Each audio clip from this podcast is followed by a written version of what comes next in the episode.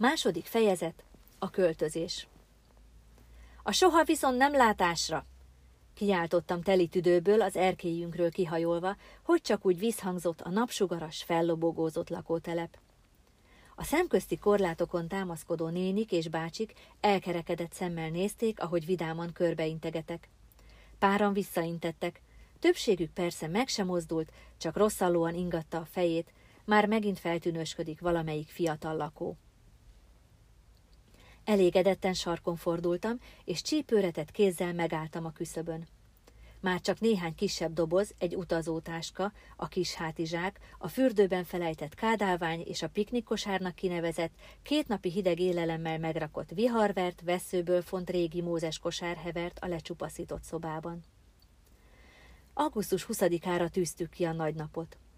Egyrészt, mert úgy véltük, az államalapítás ünnepe méltó évfordulója lesz a mi új életünk kezdetének is. Másrészt, mert ezen a napon az egész család ráért segíteni a költözésben. Norbi és apukám a nagyobb bútorokat egy kölcsönfurgonnal, Norbi főnökének a gesztusa, elvitték már az előző napon. A fenyőpolcokat, a francia ágyat és a fél éve a barátaink garázsában várakozó, nyersvászonhúzatú, rattan álomülő garnitúrát. Elvitték a hűtőt és a mosógépet, az összecsukható étkezőasztalt, a három rozoga széket és a számítógépasztalt. A költözés napjára csak a kisebb bútorok, mint a komód és a szétszerelt kiságy, a szőnyegek, függönyök, bedobozolt ruhák, cipők, könyvek, CD-k, a konyha és fürdőszobaszekrény tartalma, a porszívó, számítógép, tévé, hifi, tükrök, hintaszék, járkányok, játékok és pár ezer apróság maradtak. Elképesztő mi minden fér el egy alig 50 négyzetméteres lakásban. Számolni sem tudtam, hányat fordultak reggel a fiúk, mire minden felkerült a furgonba. Becsuktam az erkélyajtót, és még egyszer körbejártam a szobákat. A pelenkázó helye fölött a falon ott maradt a zsebes falvédő, amit még Palkó születése előtt vartam. Azért fura, hogy egyáltalán nem bántam otthagyni ezt a lakást, hiszen bármennyire is megutáltam a 4 év alatt, mégiscsak ez volt az első közös otthonunk. A sok bosszúság mellett, a magunkra zárt ajtó mögött azért boldogan éltünk. Itt lettünk család. Leszettem a falvédőt, összehajtottam. Óvatosan ráültem az egyik doboz tetejére. Megsimogattam terebélyes hasamat ott, ahol Misi baba a legtöbbször dudorodni szokott, és elmosolyodtam, mert eszembe jutott, hogy kétségbe estem, amikor Palkó megfogant. Annak ellenére, hogy mindig is magasztos gondolataim voltak leendő anyaságomról, amikor életem első terhességi tesztje egyértelműen pozitív lett, enyhe sokkot kaptam. Az első pillanat frenetikus örömét követően a pánikroham jelei kezdtek mutatkozni rajtam. Csak bámultam meretten a terhes teszt csíkját, még levegőt venni is elfelejtettem. Összeszorult a gyomrom, a lábaim elnehezültek. Remegni kezdtem, majd ez az egész elkezdett felfelé kúszni, beszorult a torkomba, kapart egy ideig, aztán kicsordult a szememen, és csak folyt, megállíthatatlanul, hogy már semmit sem láttam. Odavánszorogtam a komódhoz, és belenéztem a fölötte lógó tükörbe. Néztem magam, ezt a bőgő, vörös arcot, aki én vagyok, mégis ismeretlen. Valami végérvényesen és visszafordíthatatlanul megváltozott. A tükörből egy új ember nézett vissza. Eltűnt a kislány, az idétlen kamasz, a hiú egyetemista, a fiatal csábító feleség, aki voltam. A rám meredő szempárból egy felnőtt nő, egy anya tekintete fúródott belém. Szinte szugerálta, hogy felfogjam, más lettem. A testem és a lelkem mostantól nem csak az enyém. Új élet fejlődik bennem, új szövetek, szervek, csont és agy. Még sosem voltam egyszerre 2 valaki. Minden lélegzetem, minden falat étel, amit lenyelek, egy másik embert is táplál. Az én gyermekemet, aki az én egyszem sejtemből és szerelmem testének egy parányából fakad, aki belőlem és általam jön a világra. Milyen döbbenetesen fantasztikus! Kiáltottam fel, és körülnéztem, de rajtam kívül persze nem volt más a szobában. Illetve dehogy nem. Hirtelen rájöttem, hogy már nem vagyok egyedül. Mégis ezt az egészet, ha lesz is segítségem, egyedül kell majd végigcsinálnom. Éreztem, ahogy jeges félelem kúszik a szívemre. Uramisten, ez a gyerek éhen fog halni! Főzési tudományom ugyanis egyéves feleségként is kimerült a tea, a kakaó és a vajaskenyér elkészítésében. A felismerésre újra felzokogtam, és elhatároztam, hogy e tekintetben is új életet kezdek, nehogy az én fogyatékosságom legyen az oka a gyermekem pusztulásának. Már is úgy éreztem, tennem kell valamit anyaként. Főztem egy adag tejbedarát uzsonnára.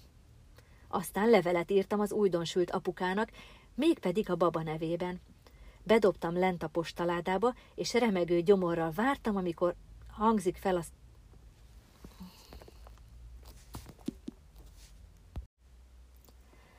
Már is úgy éreztem, tennem kell valamit anyaként. Főztem egy adag tejbedarát uzsonnára. Aztán levelet írtam az újdonsült apukának, mégpedig a baba nevében. Bedobtam lent a postaládába, és remegő gyomorral vártam, mikor hangzik fel a lépcsőházban a dübörgés, ahogy Norbi felrohan. Negyed óra múlva be is robbant apa, lendületből felkapott, majd félfordulattal letett, és átugrotta a piros fotelt 2-szer. Aztán belehuppant, arcát a kezébe temette, majd hirtelen felpattant, és öklét a levegőbe rázva rikoltozni kezdett. Igen, igen, igen! Szóval örült. Ledőlt a kanapéra, magához vont, és elmerültünk együtt az új boldogságban.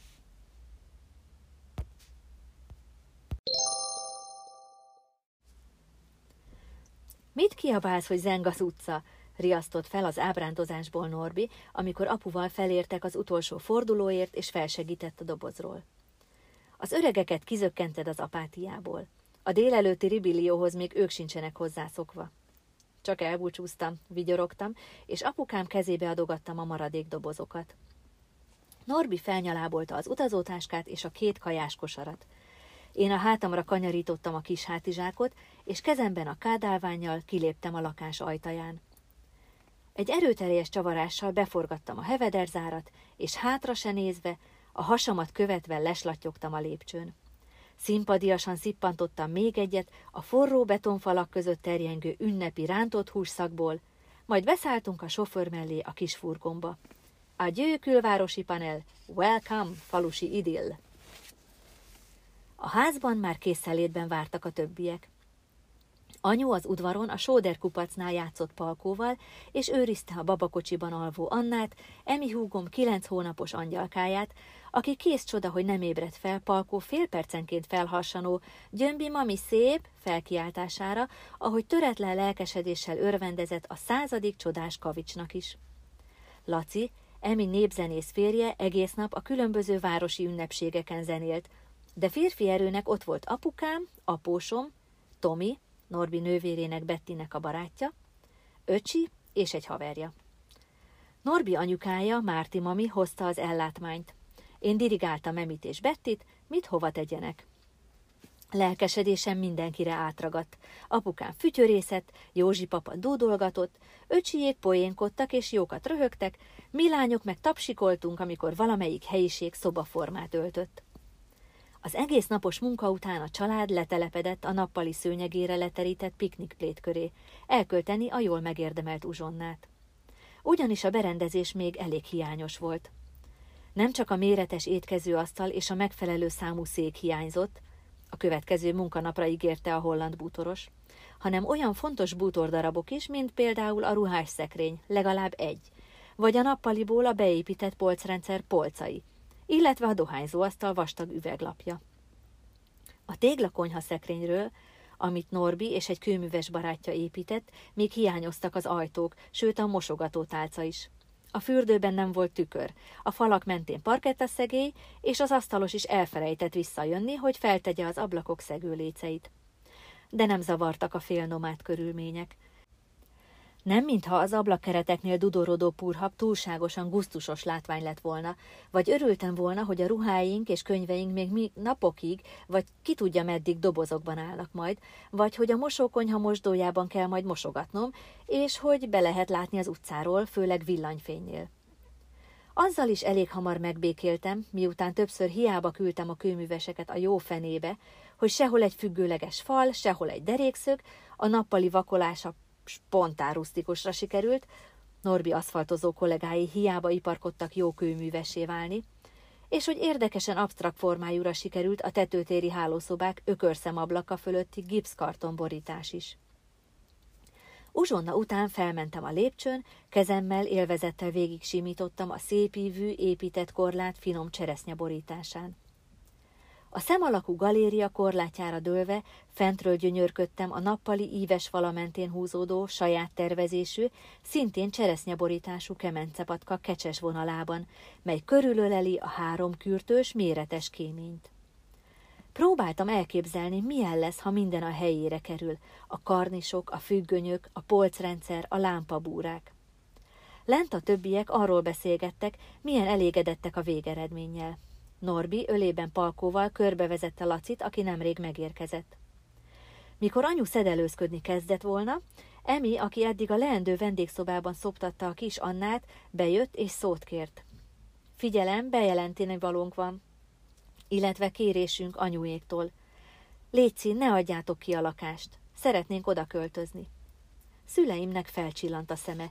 Egyikőjük sem volt elragadtatva, hogy Emiék Pécsen élnek egy 1,5 szobás kis lukban, albérletben. Képzeljétek, Laci itt kapott állást. Szeptembertől Szennában fog tanítani a művészeti iskolában. Most lett biztos, azért nem szóltunk eddig. Kislányom, ez szuper!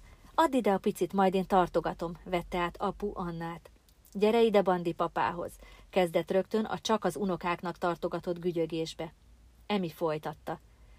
Pécsen is fog még tanítani, de arra gondoltunk, hogy a bázis itt lenne inkább Kaposváron. Mert hát 2 picivel egyedül, messze a nagymamitól. Elpirult és anyura sandított. Mindenki ledermett. Aztán persze mi is minél hamarabb belevágnánk az építkezésbe, itt a mi telkünkön, folytatta Emi kihasználva a csöndet.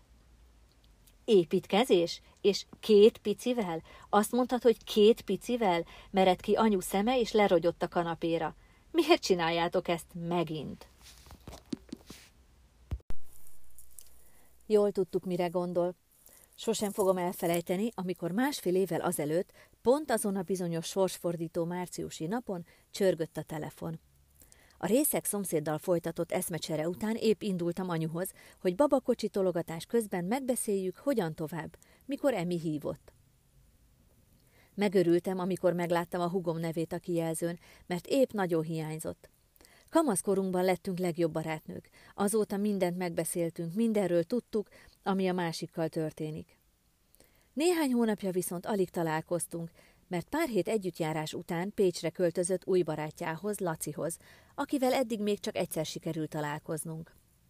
Azt hittem, azért hív, hogy valahogy menjek le hozzájuk a másnapi táncházba, ahol Laci zenél, hogy végre megismerkedjünk rendesen. De csak ennyit mondott. Halló, szia, csak azt akarom, vagyis, na szóval, terhes vagyok. Szólhatott volna, hogy üljek le, mert így majdnem a cipős szekrény mellé tottyantam. Ölemben a már beöltöztetett palkóbaba nyöszörögni kezdett. Félkézzel betettem a hordozóba, a másik kezemben a telefon odaragadt a fülemhez.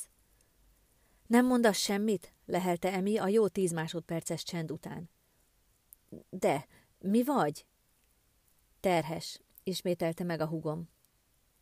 Ez másodszor is ütött. A gondolatok csak úgy cikáztak a fejemben, hiszen csak pár hónapja ismerkedtek meg. Eminek éppen se rendes állása, se normális lakásuk, ezt a Lacit alig ismerjük. Újabb pár másodpercnyi süket csend után Emi sírós hangon megszólalt. Most megvetsz? Mi? Dehogy, jaj, dehogy, csak basszus! Felálltam, és a telefont az állam alá szorítva belebújtam a pelenkázó táskába, felkaroltam a hordozót a sírásra kapcsolt palkóval, és kiléptem a lépcsőházba. Biztos jó ötlet? Illetve most már ez van, tudom, de most mi lesz? Laci mit szól hozzá? Örül, és el is vesz feleségül. Na hál' Istennek, akkor nincs nagy baj, ha a srác is akarja. Legalább most majd megismerjük. Nem mostanra terveztük, de így is jó, folytatta Emi hallhatóan megkönnyebbülve. Ő is velem képzeli el az életét, én is vele. Ezt már megbeszéltük régebben. És hány hetes vagy? Mikor lesz az esküvő? Anyuék tudják? Teljesen izgalomba jöttem. Az én költözési tervemről szinte meg is feledkeztem. Pár hetes lehet, esküvő talán májusban, amikor még nem lesz nagy a hasa, de már szép idő lesz. Anyu nem, még nem tudja. Még ne is mondjam neki, majd ő. Majd talán holnap. Csá, majd beszélünk, köszi. Nem mondhatnám, hogy nyugodtan toltam a babakocsit a suliig. Anyuval a Szabadságparknál álló gimi mellett találkoztunk, ahova mi is jártunk, és ahol ő 20 éve tanított, pár éve igazgatóhelyettesként. A suli melletti park gyönyörű, szerettünk itt sétálni. Anyu csinosan, a szokásos, röpködő lendülettel jött kifelé. Mindig büszke voltam rá, hogy ilyen fiatalos. Sokáig lányos alakja csak akkortájt kezdett gömbölyödni, a nagymamaság volt talán az oka. Nyakszírtig érő, fényes fekete hajában viszont nem volt még egyetlen őszhajszál sem. Oda sietett hozzánk, olvadozó szeretettel mosolygott Palkóra, de nem ért hozzá, nehogy felébressze. Aztán rám nézett, elcsodálkozott, és nekem szegezte a kérdést. Terhes az Emi? Ledöbbentem. Ezt most honnan veszed? Hát rád van írva. Nem baj, számítottam rá. Sosem akart tőled lemaradni semmiben. Átvette a babakocsit, és lendületesen tolni kezdte. Remélem, azért majd engem is felhív. Na, mondd el a részleteket, aztán majd meglátjuk, mit tudunk tenni. Hát most itt az új nappalinkban azért megszeppent egy kicsit. Egy-egy gyerek már van. Hetek múlva itt egy újabb baba, Misi. Épp most fejeztünk be nagyjából egy építkezést. Most rögtön bele kell ugrani még egy baba és ház projektbe. Segélykérőn nézett apura, de ő csak belenyomta Annát a kezébe és felállt. Hú-hú-hú-hú! Harsant az a hangos, őszinte örömöt jelző nevetése, amit csak ritkán produkál, de amitől én épp ezért mindig felvidulok. Megveregette Laci vállát, aztán magához ölelte Emit. Na hát, szívből gratulálok nektek, kislányom. Láttam én, hogy megint vastagabb a derekad. Eminek szinte hallani lehetett, hatalmas kő esett le a szívéről.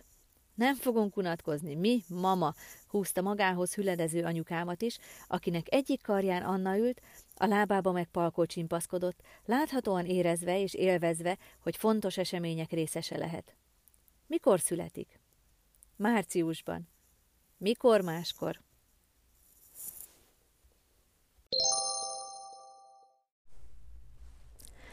Két órával később Palkó már békésen aludt a mi hálónk melletti, nyugatra, a kis utcára néző tetőtéri kis babakuckóban. Egyáltalán nem okozott neki megrázkodtatást, hogy a kishágya átkerült egy másik lakásba. Igaz, hogy ki is merült az egésznapos sürgésforgásban. Norbival a keleti fekvésű nagy, egyelőre még üres, pontosabban ruhás és ilyen-olyan zsákokkal teli, leendő gyerekszoba ablakában álltunk. Én már nem nagyon tudtam kihajolni a hasamtól, de még így is simogatta a bőröm a beáramló langyos levegő. Napok óta rezzenéstelen kánikula volt, frissítően hatott még ez a minimális légmozgás is. Nem kapcsoltuk fel a villanyt, hogy lássuk a világhírű Zselici égbolt tömérdek csillagát, amik közül most, ha szerencsénk van, lehullik néhány, hogy teljesítse titkos kívánságainkat. A szomszéd telekről nemrég kaszált friss széna illata áradt, és a szemközti völgyekből felhallatszott a szarvasok bőgése. Hirtelen lehullott egy csillag, és Norbi átölelt. Szeretlek, súgta a hajamba, és hangja végig hullámzott a testemen.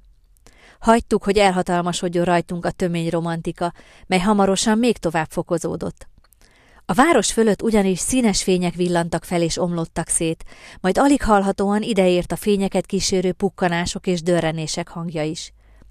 Szerelemtől kifáradtan könyököltünk az ablakpárkányra, és bámultuk az ünnepi tűzijátékot.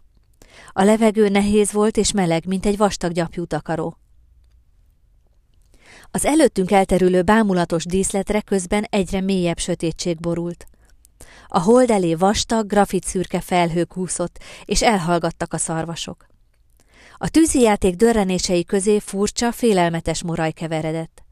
Messze a szemközti dombok fölött villámlani kezdett, az üres szomszéd telek alatti akácos hirtelen felzúgott, és hullámzani kezdett. Az első elszabadult széllökés szinte bedobott minket a szobába. A következő pillanatban vakító fény csattant, és iszonyú mennydörgésre megtette meg a házat. Áááá! Mindketten felordítottunk, majd kitört belőlünk a röhögés. Aztán kip-kop, kip-kop, csat-csat, mintha kavicsokkal dobálnák a tetőt. Csukd be az ablakokat, kiáltott Norbi. Én gyorsan beállok az autóval a garázsba. Ez jég? Kaptam egy gyors puszit, aztán lerohant a lépcsőn úgy, ahogy volt. Mesztelen vagy, vihogtam. Tudom, perdült egyet a lépcsőpihenőnél, és futott tovább.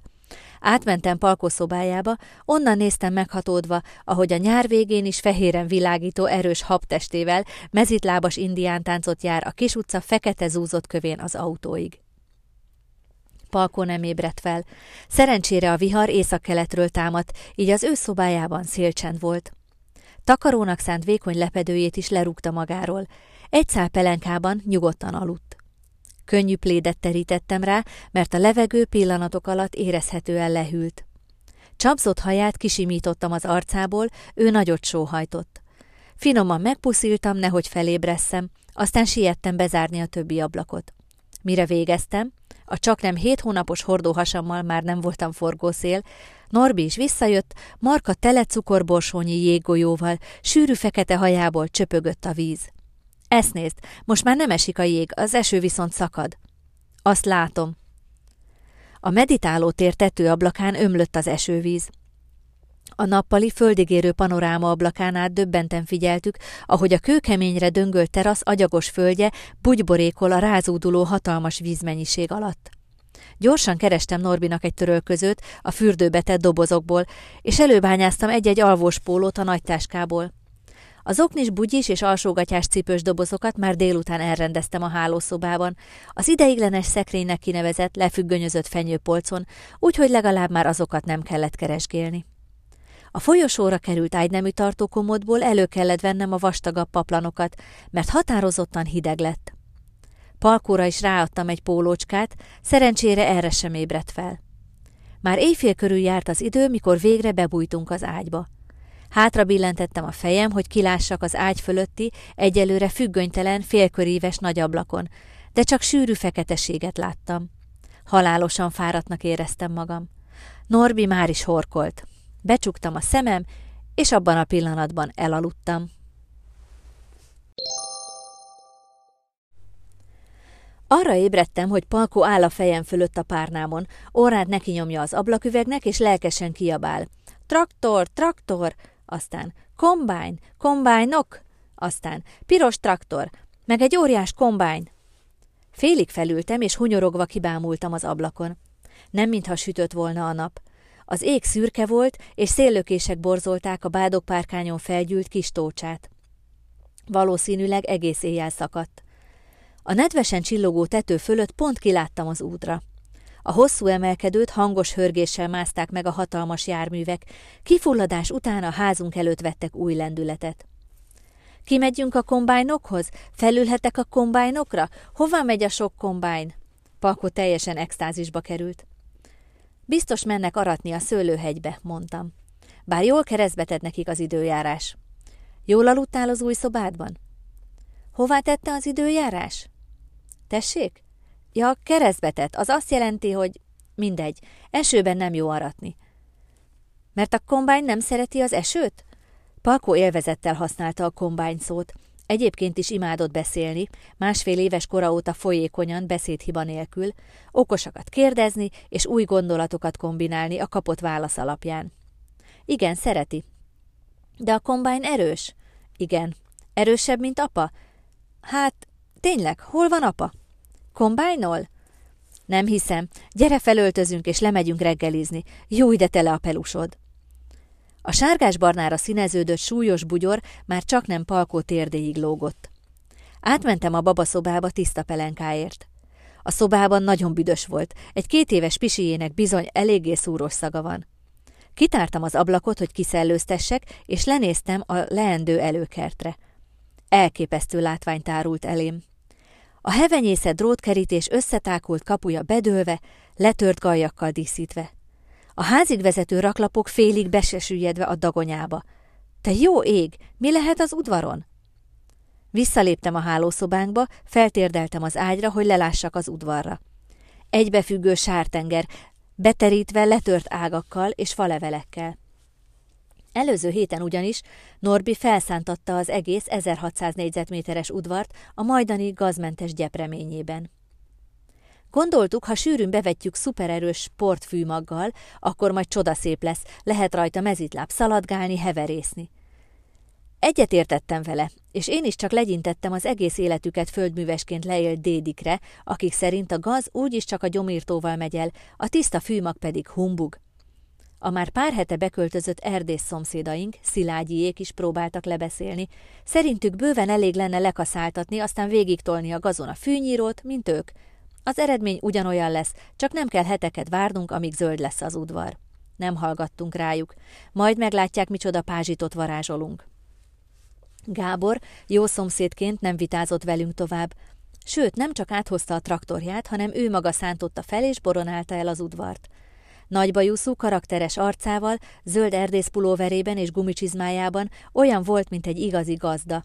Láthatóan élvezte a munkát. Norbi is beszállt, ráállt a boronára nehezéknek, és már indult is az egyszemélyes őrült fogathajtó verseny. Fellevágtatott az 1000 lóerős szerkezet az udvarban. Norbi, mint egy megrészegült cowboy, félkézzel lengette festékfoltos baseball sapkáját, és minden fordulónál nagyokat kurjantott. Akkor jó ötletnek tűnt a mókával együtt. Most viszont elbizonytalanodtam a rengeteg csupasz sárláttán. Levittem Palkót a konyhába, és az egész falat betöltő panoráma ablakon át kinéztem a félig fedett teraszra. Úristen! Medence! Örült meg Palkó, és kalimpálni kezdett, hogy tegyem le, ki akarja próbálni. Nem kicsim, ez a terasz. Itt most nem tudunk kimenni.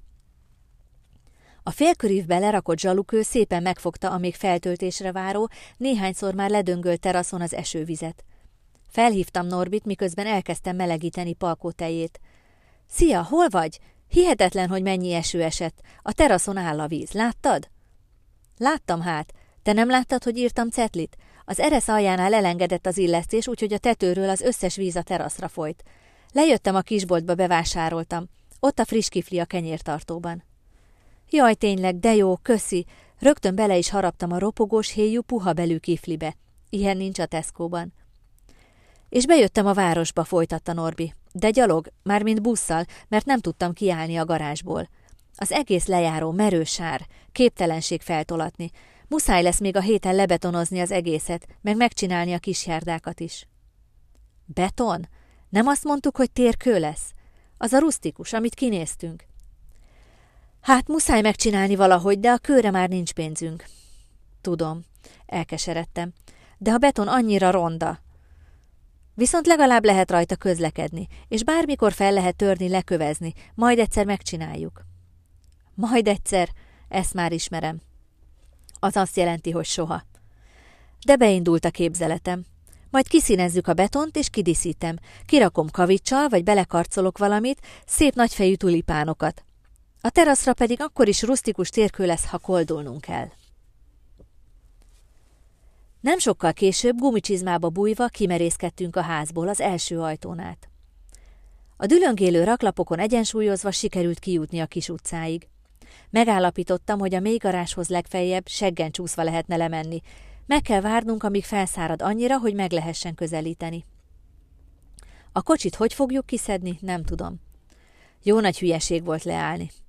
A garázs lejárót megkerülve elcuppogtunk hátra a teraszig, ahol szomorúan konstatáltam, hogy a szép udvartól messzebb vagyunk, mint valaha. Felhívtam Norbit.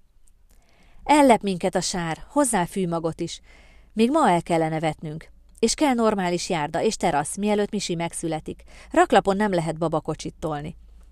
Legalább végre eltűnik az utolsó sóderkupac is. Palkó kap majd helyette egy rendes homokozót a kis akácfa árnyékába. Szólok is a szakiknak. Ha elkap a harci kedv, nem tudok megállni. Azonnal tárcsáztam a köveseket. Kisírtam, hogy már jövő héten nekiálljanak a terasznak. Addigra kipucoljuk, kiszárad. A korlát megépítésen sem várhat. A terasz házfallal határolt egyik oldala ugyanis egészen kinyúlik a mélygarázs majd 3 méter magas, függőleges támfala fölé. Életveszély, hogy egyelőre csak a terasz szélére kupacolt, építkezésről maradt szöges deszkák védenek a leeséstől. Belegondolni is borzalmas, hogy Palkó esetleg rámászik. Először véresre sebzi kezét-lábát a kiálló szögekkel, aztán lezuhan és kitöri a nyakát. Néhány deszkát már is gyorsan szöggel befelé fordítottam, csökkentve a kockázatot, pakolás közben pedig magyarázni kezdtem kisfiamnak.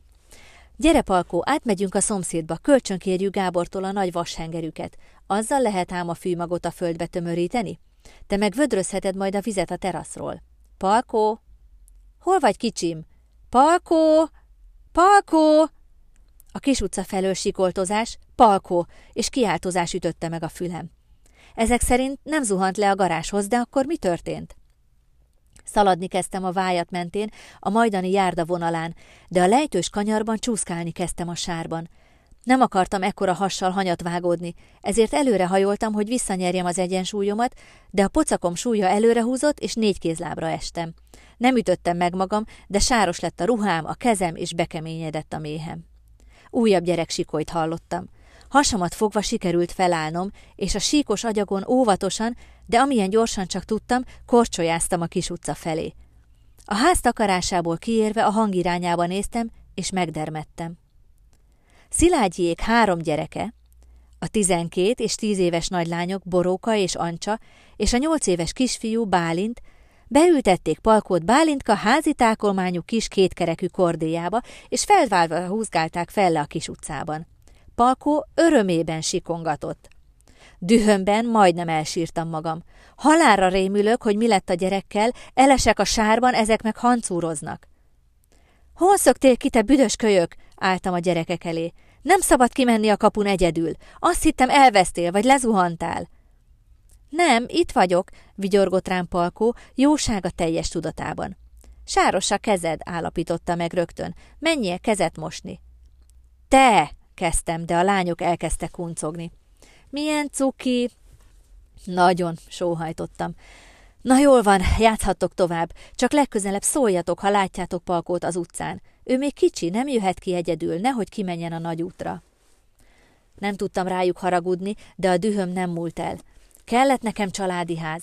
Egy napja se lakunk itt, már is baj történik. Hogy fogok itt mindent rendben tartani, mindent és mindenkit koordinálni? Olyan az udvarunk, mint egy disznószaros tanya, én meg mint a tanyasi gazda disznószaros felesége, aki, már láttam is a lelki szemeimmel, mindjárt lebabázik. Egyszer, meg majd még egyszer, meg ki tudja hányszor, és csak állnak majd szegény meszidlábas purdék a sárban, én meg szitkozódva szidom őket, meg az apjukat, aki sosincs itthon.